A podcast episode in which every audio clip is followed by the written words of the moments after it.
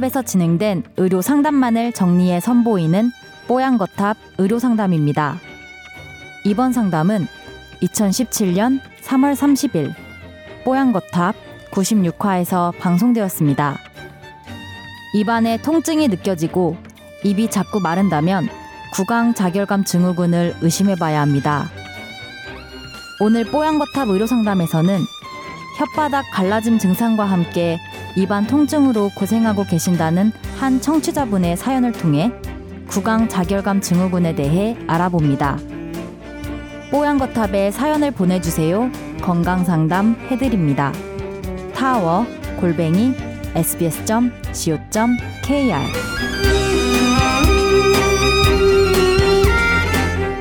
자, 이분은 아, 제가 이렇게 메일을 드린 건 어머니의 혓바닥 갈라짐 증상 때문입니다. 몇 년 동안 혓바닥 갈라짐 증상으로 대형 병원들 여러 곳을 찾아가 진료를 받으셨지만 차도가 없다고 합니다. 올해부터는 특히 혓바닥의 통증이 전보다 심해져 목까지 따끔거린다고 하십니다. 아, 관련해서 포털에서 검색을 해보니 구강 작열감 증후군이 아닐까 싶은데 해당 증상이 맞는지 정확히 검사를 받으려면 어떻게 해야 하는지 알려주시기 바랍니다.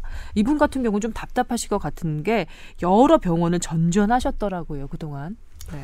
그러니까 이게 이런 그 burning mouth syndrome이라고 하거든요. 구강 작열 mouth mouth mouth 음. 그러니까 burning 불타는 쥐라고 들렸어.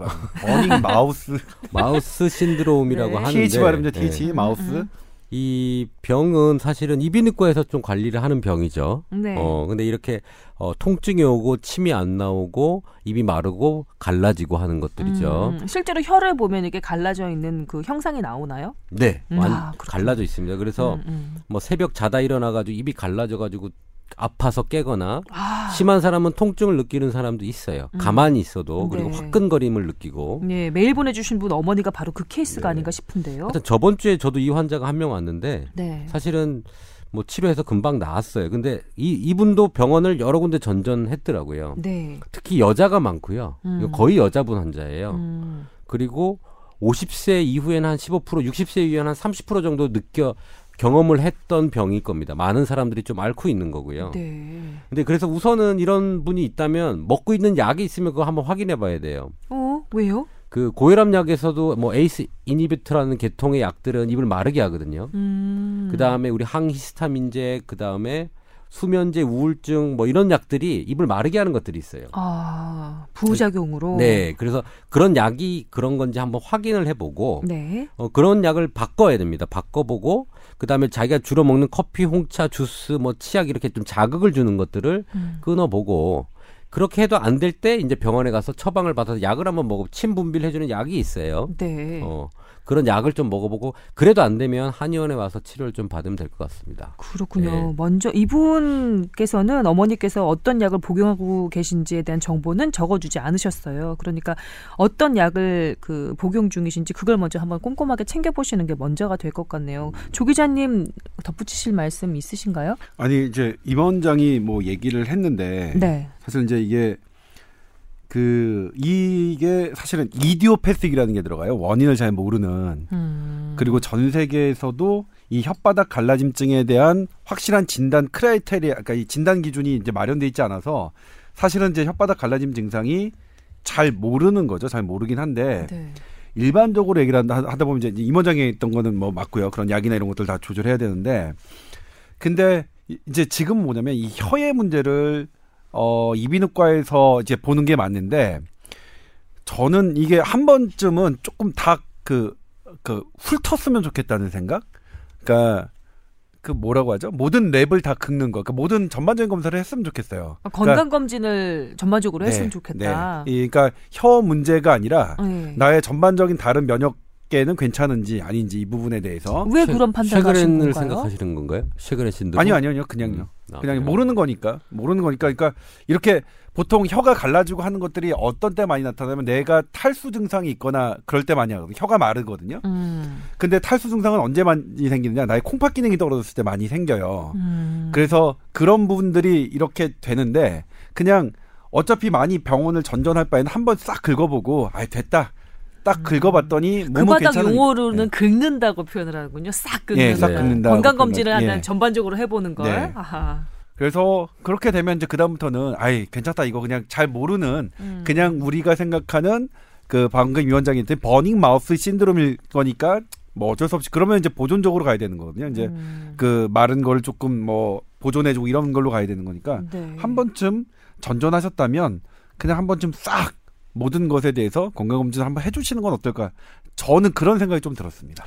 이게 한의학적으로는 뭐 기, 기가 화하고 음. 음이 화해서 음, 그러니까 수분이 부족해서 오는 거예요. 그래서 보통 침 치료 같은 거는 우리가 가슴과 가슴 사이에 단중혈이라고 있잖아요. 우리 여기 딱 가슴이 막, 막 가슴 맞힌다고 할 때 하는 그쪽 자리를 자극을 한번 해주신다든지 네. 아니면 신장 기능이 좀 떨어져서 수분 조절이 안 될 때는 보통 육미지향탕이라고 많이 먹어요.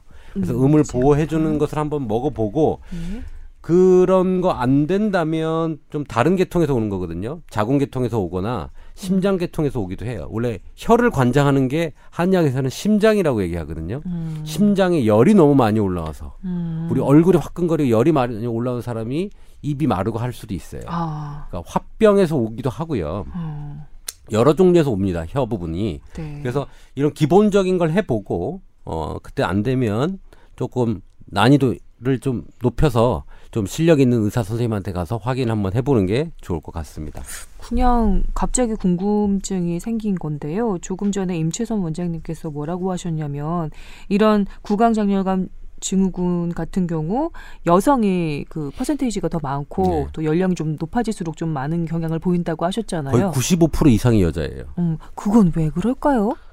스트레스에 더 취약해서 그럴 수도 있어요. 스트레스. 예, 지금 뭐냐면 어 사실 이 마우스 버닝 신드롬에 대한 원인은 현대의학이 아직 모르고 있는 게 음. 저입니다. 모르고 있는데 네.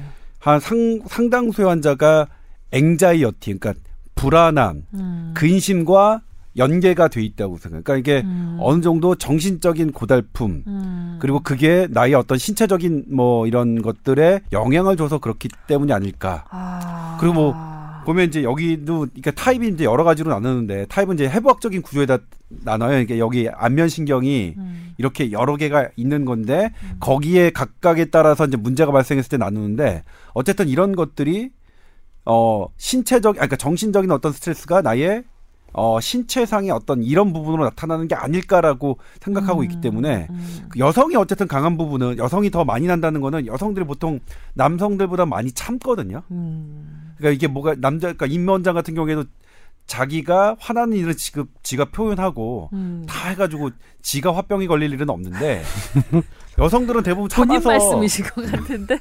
예, 예.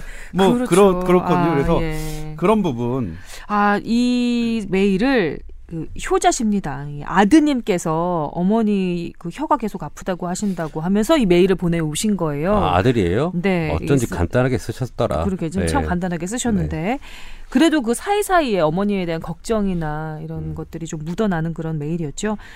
아, 어머니 마음도 한번 살펴봐 주시는 게 어떨까 싶으네요. 맞아요. 예. 이번에 잠은 잘 주무시는지. 예, 이번에 치료한 환자도 사실은 화병약 썼어요. 어, 그래요? 예, 치료를. 이- 예, 음. 다른 데서 뭐 한약도 먹어보고 했는데 안 돼서 이건 화병약 쓰고 자낙스라고 해서 신경 안정제를 하루에 두 번씩 복용을 일주일 시키면서 한약을 같이 쓰게 했어요. 아, 그랬더니 한 2주 만에 통증이 거의 한 80% 소실이 됐거든요. 네. 어, 그러니까 이거는 원인이 좀 딴 데 있을 수도 있습니다. 음. 어, 그래서 몇 년 동안 계속해서 알아오신 걸로 비해서 해결되지 않은 스트레스가 좀 오래 지속됐다는 얘기가 될 것 같거든요. 한번 마음도 한번 어루만져 그 주시고 싹 긁는다는 것에 정신적인 문제도 있는 거죠. 아 포함. 포함해서. 네, 그렇군요. 알겠습니다. 아, 증상이 좀 없어졌으면 좋겠네요. 오랫동안 고생하셨으니까.